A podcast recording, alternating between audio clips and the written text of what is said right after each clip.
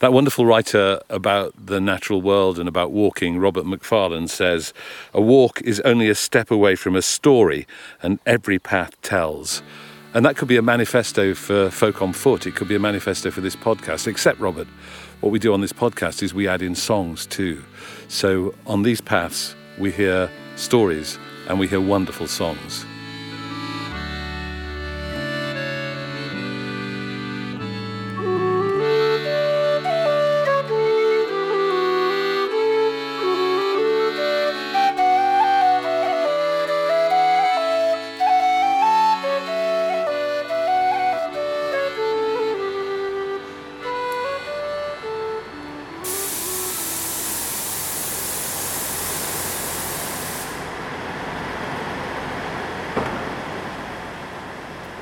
We just got off the train at Newcraighall, which is just two stops south of Edinburgh, and we're here to meet Karine Polwart, who's a wonderful songwriter, singer, poet, storyteller, winner of many Radio 2 folk awards, including the 2018 Folk Singer of the Year award. But I first came across her a couple of years ago when I saw her one woman show Wind Resistance at the Edinburgh Festival. And it's an amazing show which is set at a place called Fala Moor, near to where Karine lives and it heads off in all sorts of mystical and poetic directions. But as I was watching the show, I thought it would be a wonderful thing to visit Fala Moor and to visit it with Karine herself and get her to tell me why the place had made such an impact on her. And that, I hope, is what she's going to do for us today. Hi, we're just here. No, we're just standing. We, we were just standing on the platform. We're just recording.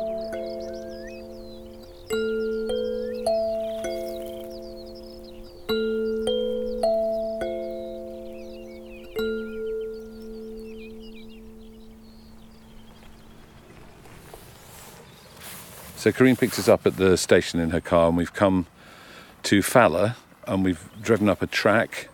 Just caught the car on a couple of speed bumps, and the track is surrounded by uh, hedges on either side, and we're going to go for a walk towards the moor now. So, Karine, will you tell us why this place made such an impression on you that you wanted to write a show about it? Well, it's the, it's the place I come most often in my home area. It's about two miles south of where I live. And um, this is one of the few places where you get this sense of space. And I just, it makes me feel well, kind of to come here. And how did Wind Resistance begin? What was the inception of it? It was the arrival of the geese, the first arrival of the geese in at the autumn. So the geese come here The geese come winter. here, although I didn't know that. I mean, I knew that the geese flew over because I see them every year. So I watched the geese fly over my garden and had that. I get quite excited when they come in for the first time, and um, and I just thought, you know, I've never asked myself why they fly like that because I love the skein formation of flight. It's really beautiful, and to me, it's like somebody writing across the sky. But I'd never thought to ask why exactly like that. So I literally had watched them this one evening, gone in and had a a Google around, and just got lost in a, you know, in an evening's uh, delving into flight formation and bird ecology and And that's where the wind resistance concept yeah, is. I literally it? read an article on the aerodynamics of goose skeins, and there was a a phrase in it which talked about them creating pockets of wind resistance. And as soon as I read the phrase, it was like boom. I just could tell, like like it's like having a a songwriter's antenna. I was going, that's something. There's something in that. And the idea of creating wind resistance for one another immediately made me think of healthcare and social care Because of protecting Exactly. another member of the community. because the skein formation is literally a, an aerodynamic sanctuary, and each of the birds has a takes a role in leading and then following. And it made me think about because it's everywhere in the news about the pressure upon human social services. And in every village community, you know, in my village community, everything is done by about six or eight people. They run the youth club, they run the pensioners' lunch club, they and it's the same tiny number of people that make all these really important things happen, and they never get a rest. Um, so that in that respect, a lot of what we do isn't like geese. It's just the same people doing and doing and doing and carrying the weight. and, and carrying the weight until they get burnt out. And then what followed was a whole bunch of stuff I didn't realise about this area because what my delving that night took me to was the fact that the geese land here, so they overwinter here. And they're coming south from Greenland. They're coming from Greenland and Iceland. Um, and there's various spots across Scotland and and the north of England where they where they overwinter. But in particular, the geese here are pink-footed geese. Let's just get um, through this gate. And I think it's like 2% of the world's population of pink footed geese overwinter on this moor, which is quite remarkable in a way because this moor is tiny. You know, this moor is three miles across. It's like it's, and you would blink and miss it on the main road. And do they Um, make a real impact when they're here? Oh, they're noisy. Because obviously they've gone north now. yeah, well, there's they? about two and a half thousand of them. So, uh, yeah, if you come up here and, and you're lucky, on a day you can catch eight or nine hundred of them taken off at once. And that's pretty awesome amazing sight. sound and sight. Yeah, but the sound is just, you know, it's properly visceral. What I hadn't realised until I started delving it a bit more was that this moor is also a sanctuary, so it's, it's ecologically protected. And the reason for that is the geese. So that this whole idea of sanctuary began to just really ramp up. I mean, I come up here to feel a sense of space. The geese literally fly in a, in a, in a flying sanctuary machine. Um, and they land here on this place that we've decided as humans is, is a sanctuary. And the other thing that connects with this area, you can't see it today because it's so so it dreich. dreich? It's Yes. dreich, it's properly dreich. is that right on the edge of this moor, and we might be able to catch a little glimpse of the hill, was the main um, hospital settlement in the me- medieval period. North of York, the biggest hospital north of York, was sited This is the literally Soutra Hospital, is Soutra it? Hospital Yeah. was sited literally on the edge of the moor, and it was a sanctuary. So it was a religious sanctuary, you know, for, for pilgrims and wayfarers, and the poor and the sick. All these ideas of sanctuary just began to. They were there. And they began to weave They a did. web in your mind. Yeah, absolutely. And that connection between looking after land and looking after people seems to me like the two things are hand in hand with one another. And the connection between stuff that grows and human health and medicine. Well, the moss, Yeah. the moss on this moor, Yeah. which I, I, I read and I learned from your show, used to be used for wounds. It used, it's used for wound dressings. It still is some places in the world because it's super absorbent. I think it can absorb up to 25 times its own mass. Um, so yeah, it was used as early early wound dressings to sop up sop up blood. I'm really worried you haven't had your breakfast yet. I've got I wonder if you should. scone should we just stop Wahlbergs. till you eat Yeah. your scone? Because it's quite early in the day and you haven't had food, so we, we need to get you some food. Maybe if we give you food, you might sing for us. Will that? Absolutely. Will that work? I live, I'm fueled on scones. No, it's a scone to you, is it? Because Uh-huh. we have this debate. Because my partner's from? Essex and Uh-huh. she says scone, and my mother's from Sheffield and she says scone. Yeah, but people in London say scone.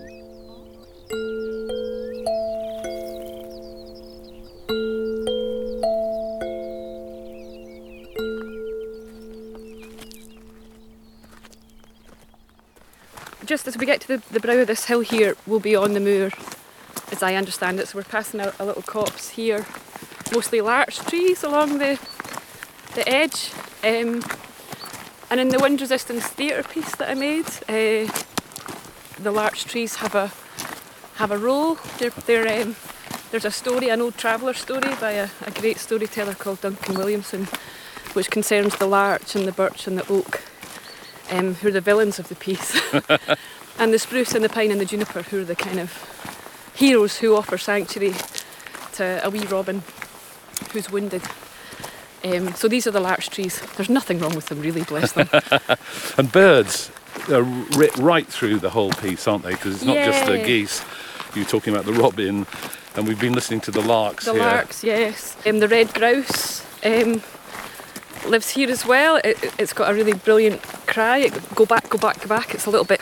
It's very um, harsh sound. And yeah, and other birds as well. If you're up at the crack of dawn, you'll hear curlews and golden plovers, and you'll hear snipe beating.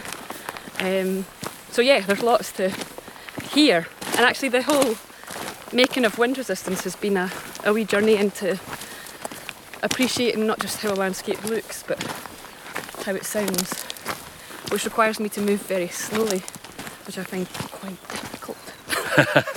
To move slowly because that's how you listen. Because if you're moving, you're taking up too much sonic space, to be honest. um, so you have to be still.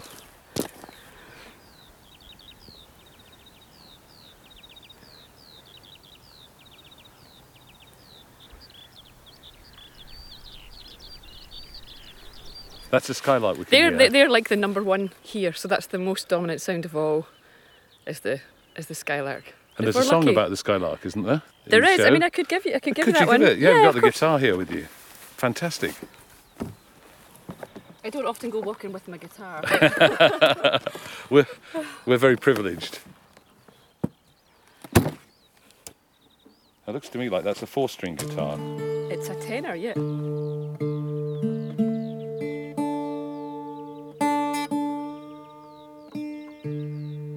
And it's seen some action as well, hasn't it?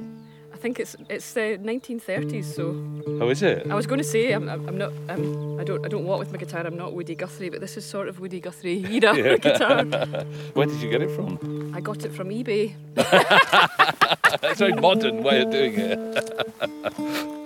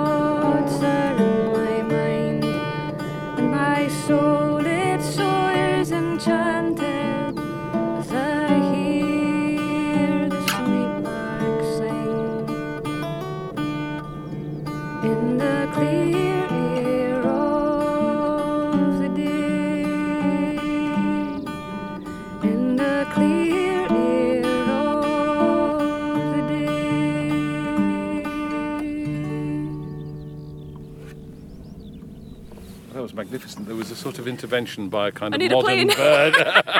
Absolutely. the, the lark was singing along with you there, and then all of a sudden a modern bird came across. Do you know what's funny? That's one of the things I realised in coming up here to make the show with Pippa Murphy, the sound designer um, and composer, my friend, um, was just how much we tune out the other noises.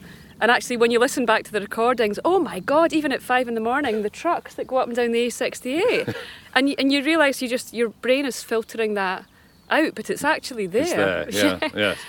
yeah. No, it's, it's it's nice to sing it in situ actually. It feels different. doesn't it? To It hear, does, I, I, yeah. I, the experience of listening is certainly different Yeah, to hear it yeah. right here with the lark singing away in the background. No, absolutely. Yep. I want to ask you about some of the other threads of, of wind resistance because there's another story about Will and Roberta, Yes. and that came from somebody you met in the community here, didn't it? It is. I have a song called Salters Road, um, which I recorded on my 2012 album Traces. And it's a sort of minding for an old neighbour of mine. I now live in Pathhead, the, the, the village that we passed through on the way here. But I used to live on a farm estate between Fala Moor and Pathhead called Whitburgh Estate. And one of my neighbours was this elderly woman called Molly Christensen. And she was in her late 80s when I met her. And she was born um, just a a couple of miles to the west of here in a, in a little hamlet um, called Crichton.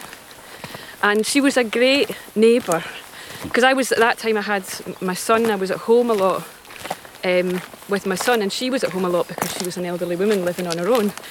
And we got on great, and uh, she was just very kind and very funny and very knowledgeable about this area because, she, like I say, she grew up here and she grew up just with her father.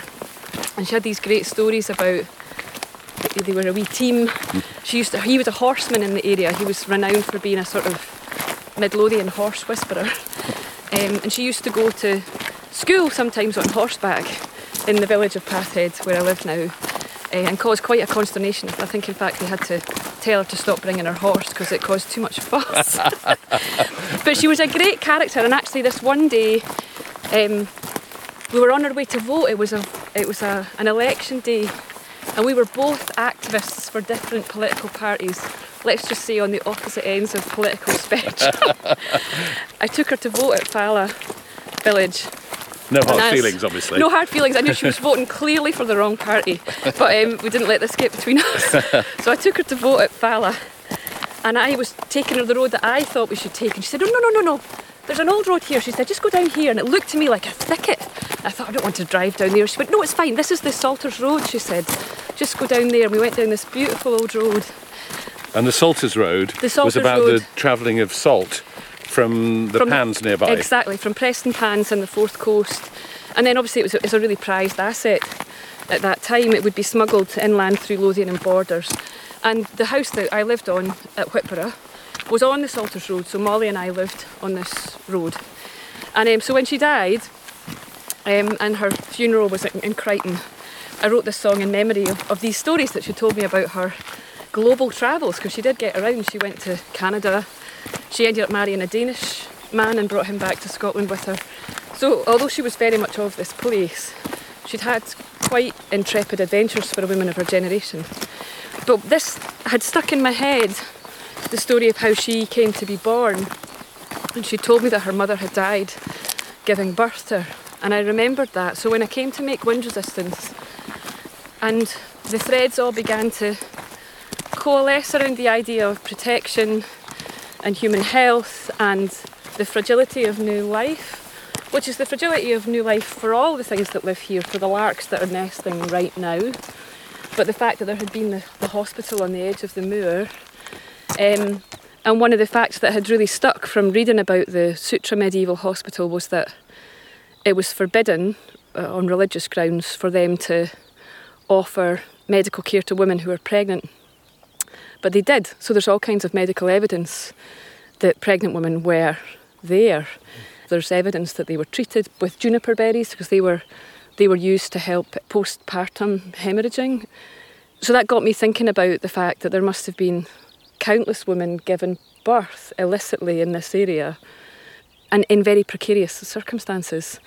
And the fact that my children were born just over the hill at Borders General Hospital, it made me think about Molly. So Molly's story of being born is the story of her mother dying. That's really the kind of emotional heart of of wind Resistance. It's incredibly poignant story. that story, isn't it? And the way you tell it, and we don't we don't get that information until later in the piece Yes. um, because we're already, if you like, we're already friends with Will and Roberta because of the way you've described them, and that these are Molly's parents.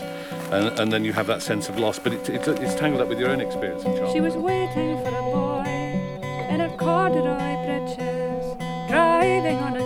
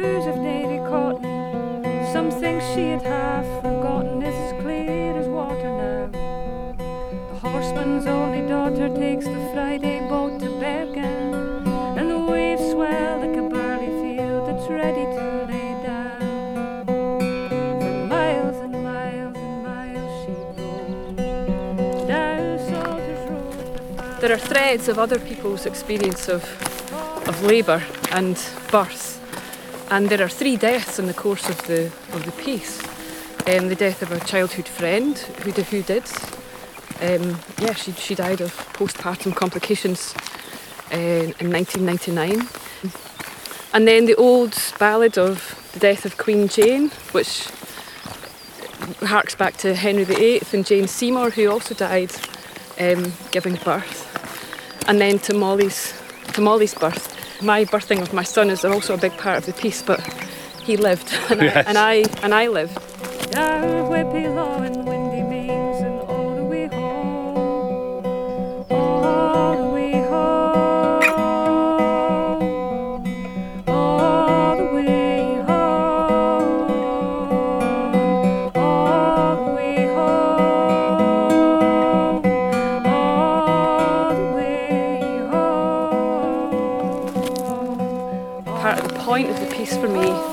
Is to be grateful for the things that we've created. The progress that's been made. Yeah, and I, every single thing that we take for granted in our existence now, every every point of care. I mean, medicine is the heart of it.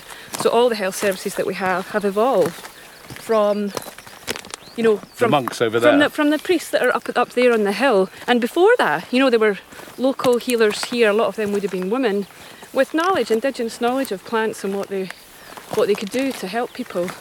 So, but everything's been hard wrought. You know, Molly was born in 1920, and one of the things I wanted to research was the comparison over a hundred year period between now and then um, of things like you know maternal mortality. Of course, there was there was no health service in 1920. was there? Unbelievable. Well, right from 1920 right through until just before the pre Second World War era, the maternal morbidity statistics for Scotland were 4,000 deaths per 100,000 live births. And now it's 10. So it's like a staggering difference. And you know, the, the worst place to be to be given birth now, I think, is South Sudan. And, and even there, the, the morbidity statistics are half of what they were everywhere in the 1920s and 30s. So I, I just think, remember, you know, remember that because it's these things are. I don't believe progress is inevitable, and that's part of the point of wind resistance. Is just for me pointing to the way that we look after this space, this this outdoor environment can seem disconnected from the needs of human beings, but to me they're one and the same thing. If you're not looking after the land, the land is what's sustained people forever. So if it's scuppered, we're, we're a short step away from scuppering everything else, I think. There's a curlew.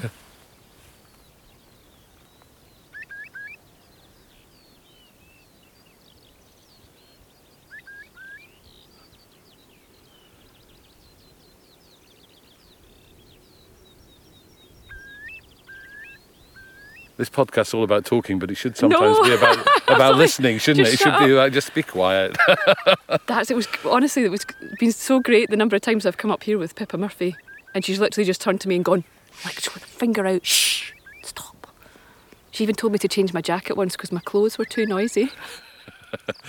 Sam Lee talks about the crisp packet jackets. Absolutely, He hates the crisp packet Gore-Tex jackets. jackets Yeah, are really exactly. dreadful. Absolutely. oh, that's lovely. And there's There's Lark. a lark again. There's a wee Scots song about the lark. Up in a wa and a wa with a laverock, up in a wa and a wa in the morning. Up in a wa and a wa with a laverock, up in a wa to the hills for me. And the laverock is uh, the Scots word for, for lark. I know you mentioned Robert Macfarlane Yes. earlier on, and I'm a fan of several of Robert's books, and The Landmarks is my favourite one. And The Lost Words, the recent one, the, um, the illustrated book with Jackie Morris. Trying to Um, save the language that's been. He actually started that because um, certain words have been taken out of the Out of the dictionary, dictionary, the, the children's yeah. dictionary, Acorn. Definitely, I know, and it's quite Adder. shocking actually. Loads, well, the skylark is one of them. Um, the wren, the heron, like these are these are my like heart creatures. You know, I've got songs about all of those things. Yes. And they're in this book as like things that are lost. Heather is one of the things that's in the book. Like, let's just go, what on earth? Um, And are there Scots words that you? well, there aren't actually. That, what the? Lost Words project has made me think is that the whole issue around losing language isn't just to do with English words. It's caught on because these are these are iconic English language words. You know, they're they're redolent of like the kind of tradition of English literature and pastoral thinking and all and all the rest of it. Many of the words that are in that book. But for me, there's also the issue of Scots and Gaelic and Welsh and Irish and all the other languages that are languages of these isles have their own words for these creatures. And there's something around the fragility of those languages and what they tell you about places as well. And one of the, in Gaelic, there, there are several words for skylark, and one of the older words is a word called fosk, and and, and it means open space. And there's something about that that I think is amazing because they're they are quintessentially birds of open space and open sky. Not just open space. Fosk means open space, including the space that's above you.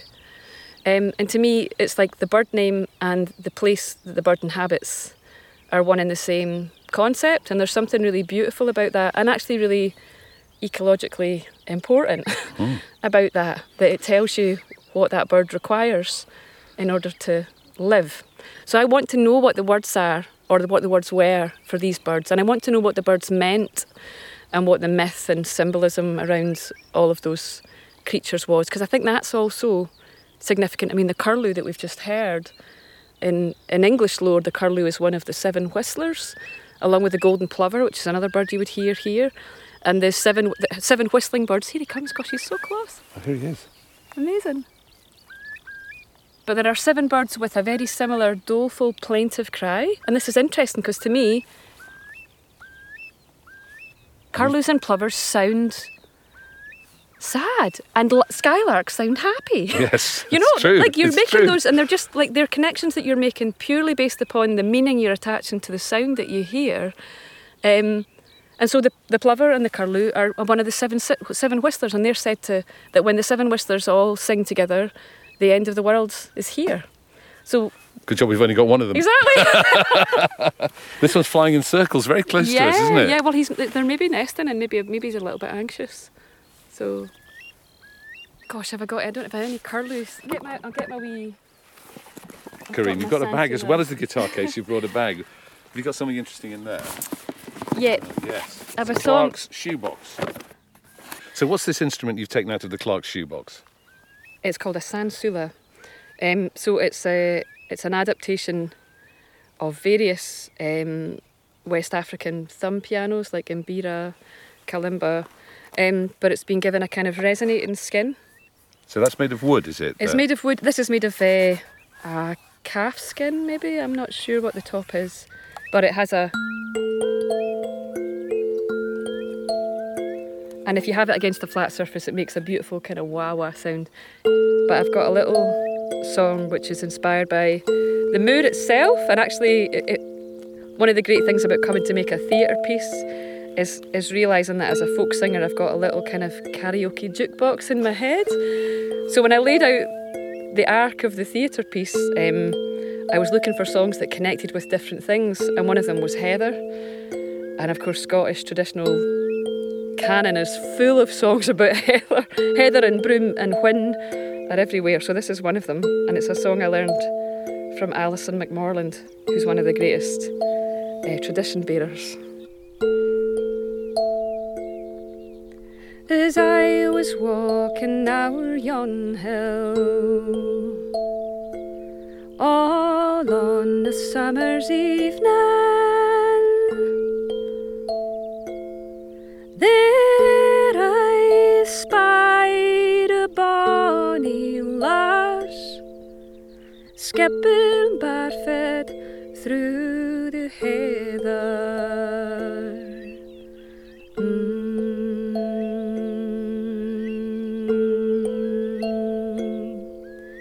And oh, but she was neatly dressed.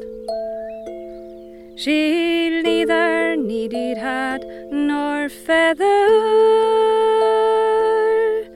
She was the queen among them all, skipping barefooted through the heather.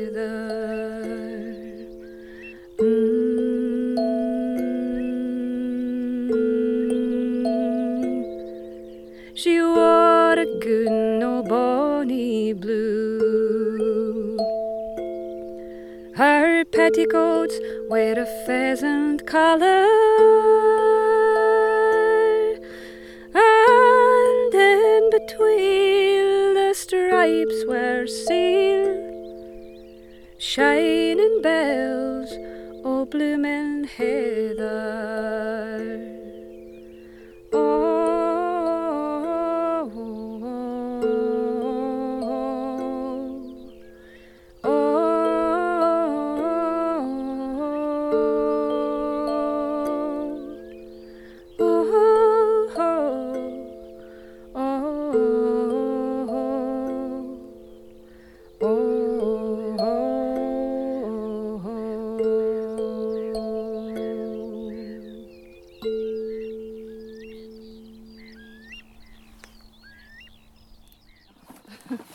Talk about what's around us because I can see lots of white Oh, it's bog cotton. bog cotton. Yeah, I love bog cotton. It's one of the just such beautiful stuff and gorgeous when it's dried. And what do you do with it when it's dried? You you make your kitchen look pretty.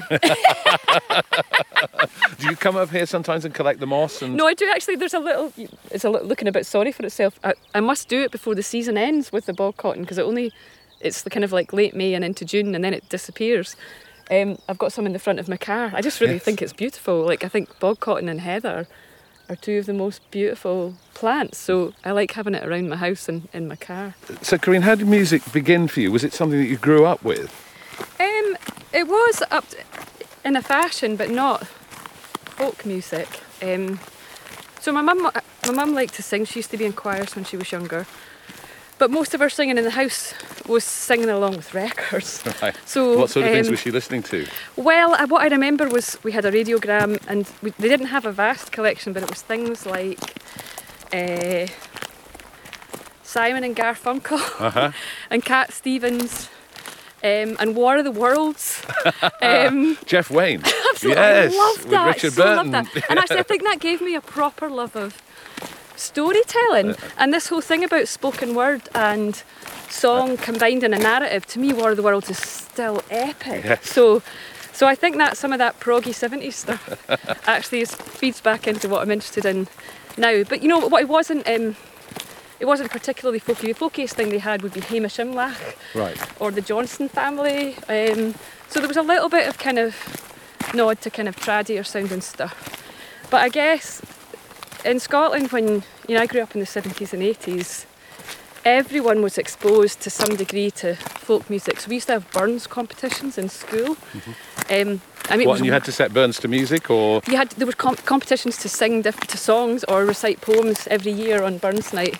It was very gendered. Weirdly, I remember when I was at school, there were there was a girls' set song and a boys' set song. Oh, really? And I remember a lass in my year at primary school refusing to do the girls' song because she thought it was stupid, um, and doing Scots Wha Hae instead, and being I think the first girl to go. I'm not singing you Banks and Braes. That's for girls. Um, Bit of a feminist stand. a bit of a taken. feminist stance, good Yeah. on her. But Yeah. actually, it, it, it meant that we were exposed to Scots language, and and a lot of those songs are really familiar. When I was a kid at primary school, we had a local village band. So I, I grew up just outside a village called Banknock in Stirlingshire, and um, one of our local school teachers ran the village band with a local taxi driver. So the teacher played the guitar and sang, and the taxi driver played the drums and drove the van. and there was about 15, 16 of us used to go around in the band and play at kind of care homes and hospitals and stuff like that. And most of it was, it was, it was kind of poppy stuff for the day. But I remember I had four big songs, and they were uh, Jolene, um, Bright Eyes, Space Oddity, which is quite random, Yes. and um, the Donna Donna Donna that Joan Baez did Joan Baez sing yes. it? Yeah. So I had so maybe that was my first maybe that was my first folk, Folk song, song. solo. um, Because your career set off, you, you worked as a social worker for a time, didn't you? I did. What sort of work were you doing? I used to work for the Scottish Women's Aid movement, so I worked originally as a, a play worker with kids who were living in refuge in Dundee and Glasgow. And then I got um, work that was more about lobbying around issues of domestic abuse and child protection. So I did that for three years. And did you find that very stressful? I found the office based work much more stressful than the contact time with actual people. I found the the pressure around the politicking much, much harder The to deal with. bureaucracy and Yeah, and in the end, I, I left the job not because of the issues themselves, um, because I think Women's Aid's an amazing organisation and has actually managed to done, do a lot in the past 20 years to change things, but because I couldn't cope with the pace of it, it was this it was the stressful workplace energy. Hmm. And I, and I bailed out. I bailed out in the cause of music. I, I, I was signed off sick for the first time in my life on a stress sick line and literally formulated my resignation letter in the week that I was off.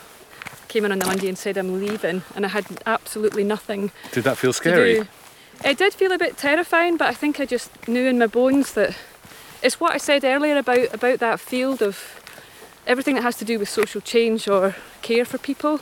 There are just a lot of burnt out people, and I think I could see the writing on the wall. I was only 29 at the time, but I could see how it might pan out, and that others were also ill. They were, their work was making them ill, and it was because there weren't enough resources around to support people. So I thought, well, I could be there or I could do something else. So, what was the role of music in your life at that time?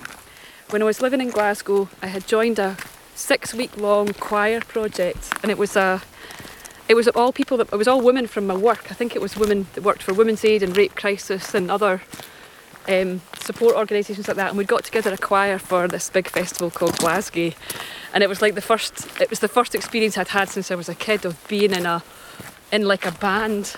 Um, and it was brilliant. So when I came to Edinburgh, I thought I want more of that. So I joined two choirs. One was a folk music project. There was a class called Women in Folk Song, and uh, I thought that sounds like right up my street. and there was a a kind of uh, a group that met in, in women's living rooms called Sedenka, and they sang mostly Balkan songs and kind of it was like a sort of songs from around the world. So simultaneously, I was doing these two things and just absolutely loved it. That got me into um, the session scene in Edinburgh, and in the late 90s, the session scene in Edinburgh was unbelievable. Every night of the week, and for quite a lot of afternoons, you could be out in a pub in Edinburgh and meet these incredible singers and players. And from my point of view, the singers were like the leading tradition bearers.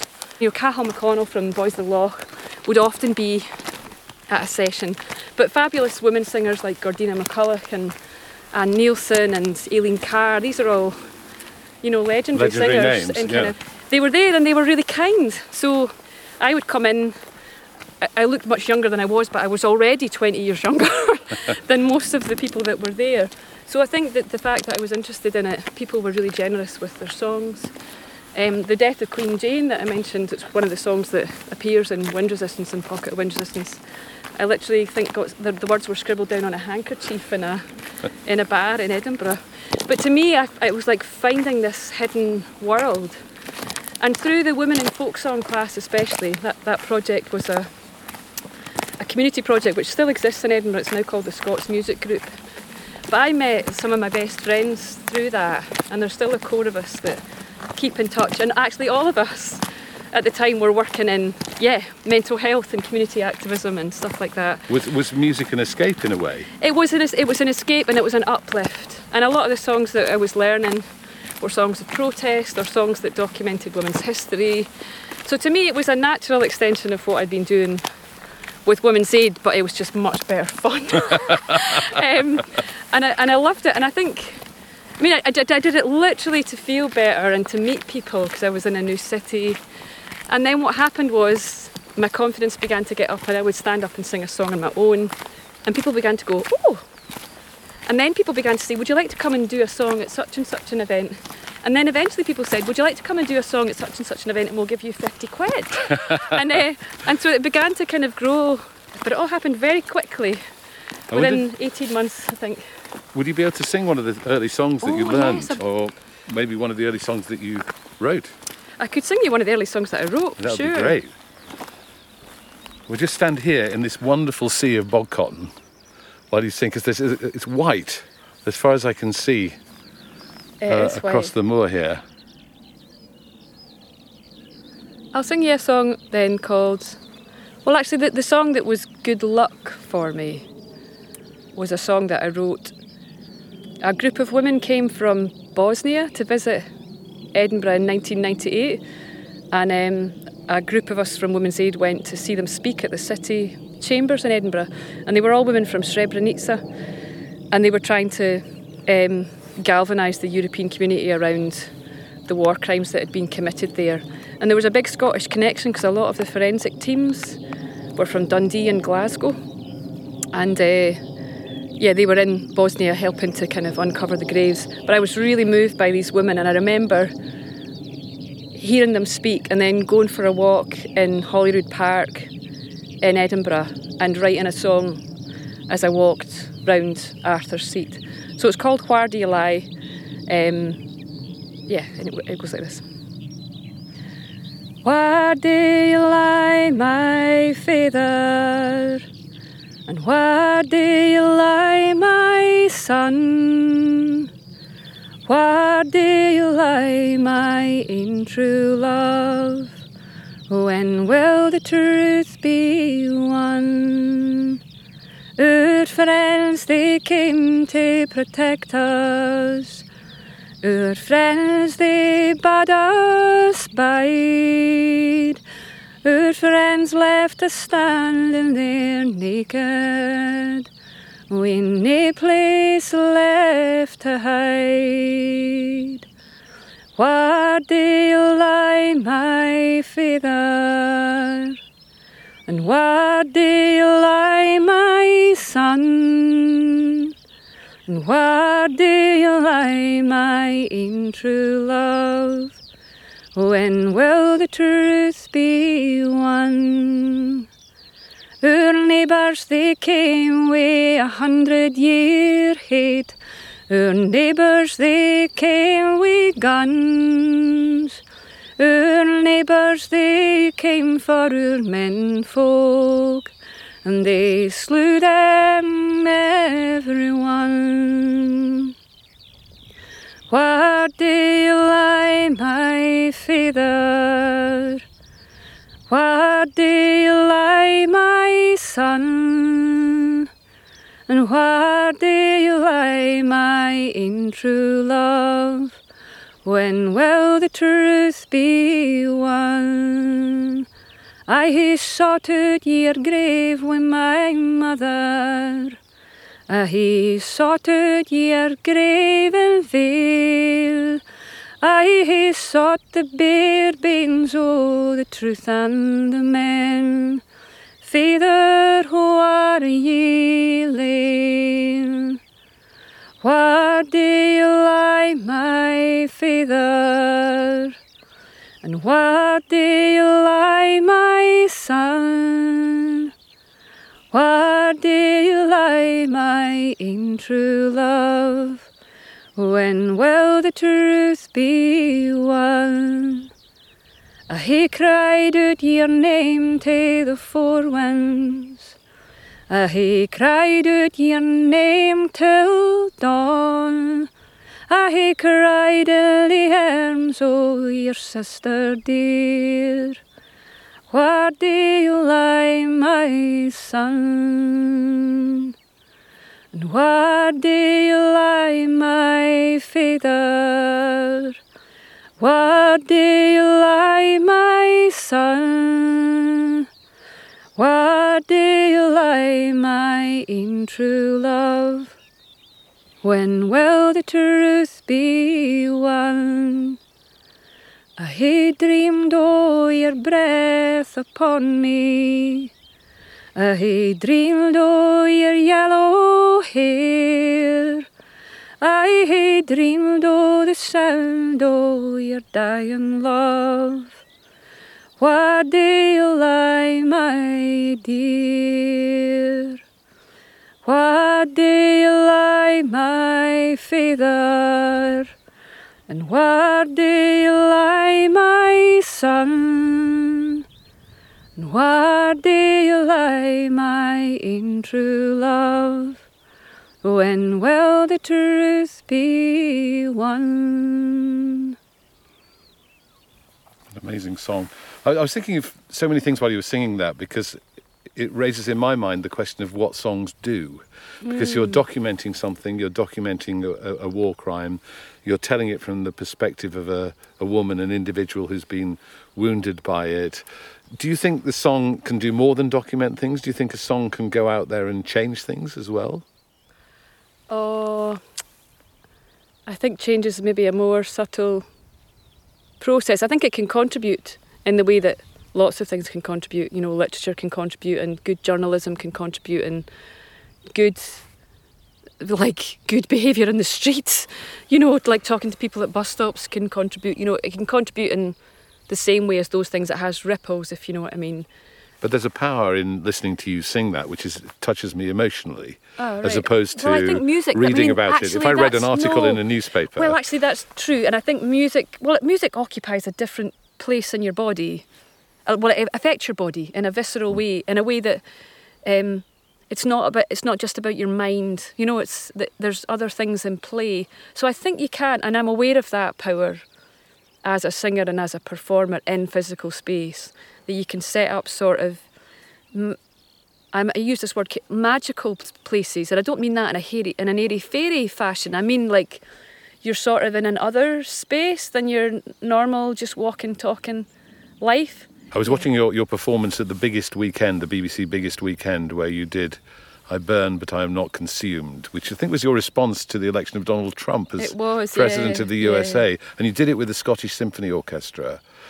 Tell us about that song and that, that piece and, and how you wrote it. Yeah, well, I was invited in 2017 to be part of the opening show at Celtic Connections, and the show the show was going to be anchored around six acts performing with the symphony orchestra, and it just so happened that the opening night of Celtic Connections was the eve of the inauguration of Donald Trump. So in my head, I was going, "There's no way." I am going to sing on the eve of the inauguration of Trump and not reference that somehow. So I asked permission about a month in advance. I said, Look, I think I would like to write something connected with that, would would that be okay? And it was, yeah, it would be okay, but we'll, we'll need to see what it is that you have to say first because it's the symphony orchestra and it's the BBC, and we'll have to check that it's all going to meet the censors' approval and all the rest of it.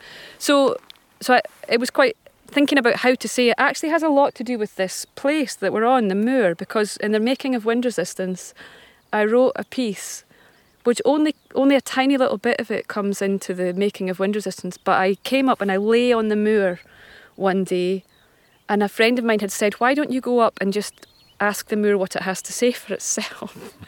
and I lay on the moor and I wrote. Again, it was a similar experience to the You Lie.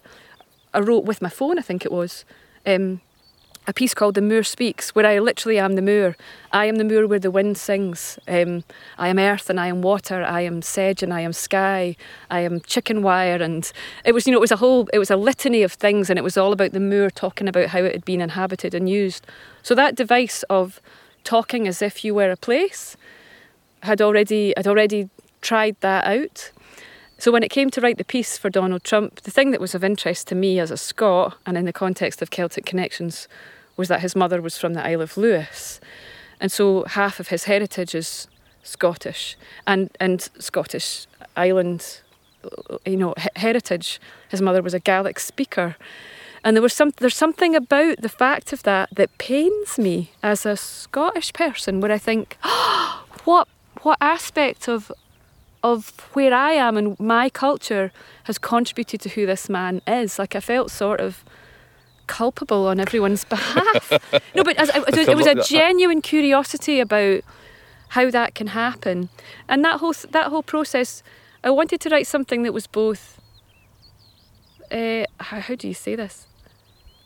Scathing, which, which is the obvious thing, and wry, and had an eye on a different arc of time than the one that's about four year cycles of presidential elections. And something that was that, that rendered Donald Trump human at the same time. Because I talk about him being a little boy. you, you are a broken boy and you want more and more and more. And I talk about your mother was a wee girl once who played upon my rocky shore. And you, you are a, bro- a broken boy and you want more and more and more.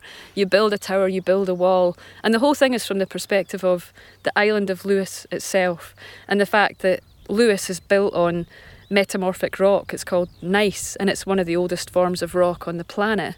Um, and so that, that's been around for three and a half billion years which is an incredible arc of time when you think about human existence. So I wanted to write with that sense of there are things bigger than us here, and whatever fuss and bother and mess we make, there are things that will persist after each of us is gone. It's been amazing that you've shown us this place, this this amazing place today. Thank you so much. You're very welcome. I really wish you could have seen the full extent of the view, but We'll come again. another time.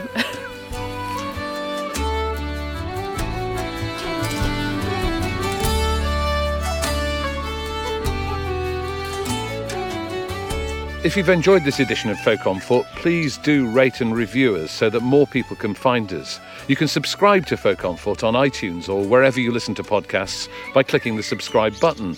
And for more information, you can go to our website at folkonfoot.com where you can find out about the episode, the guests, and the team behind the podcast. And there are more episodes of Folk on Foot with Cara Dillon in Dungiven. Sam Lee singing with Nightingales in Sussex, the Young'uns in Hartlepool, Steve Knightley on the Exe Trail, and Eliza Carthy in Robin Hood's Bay.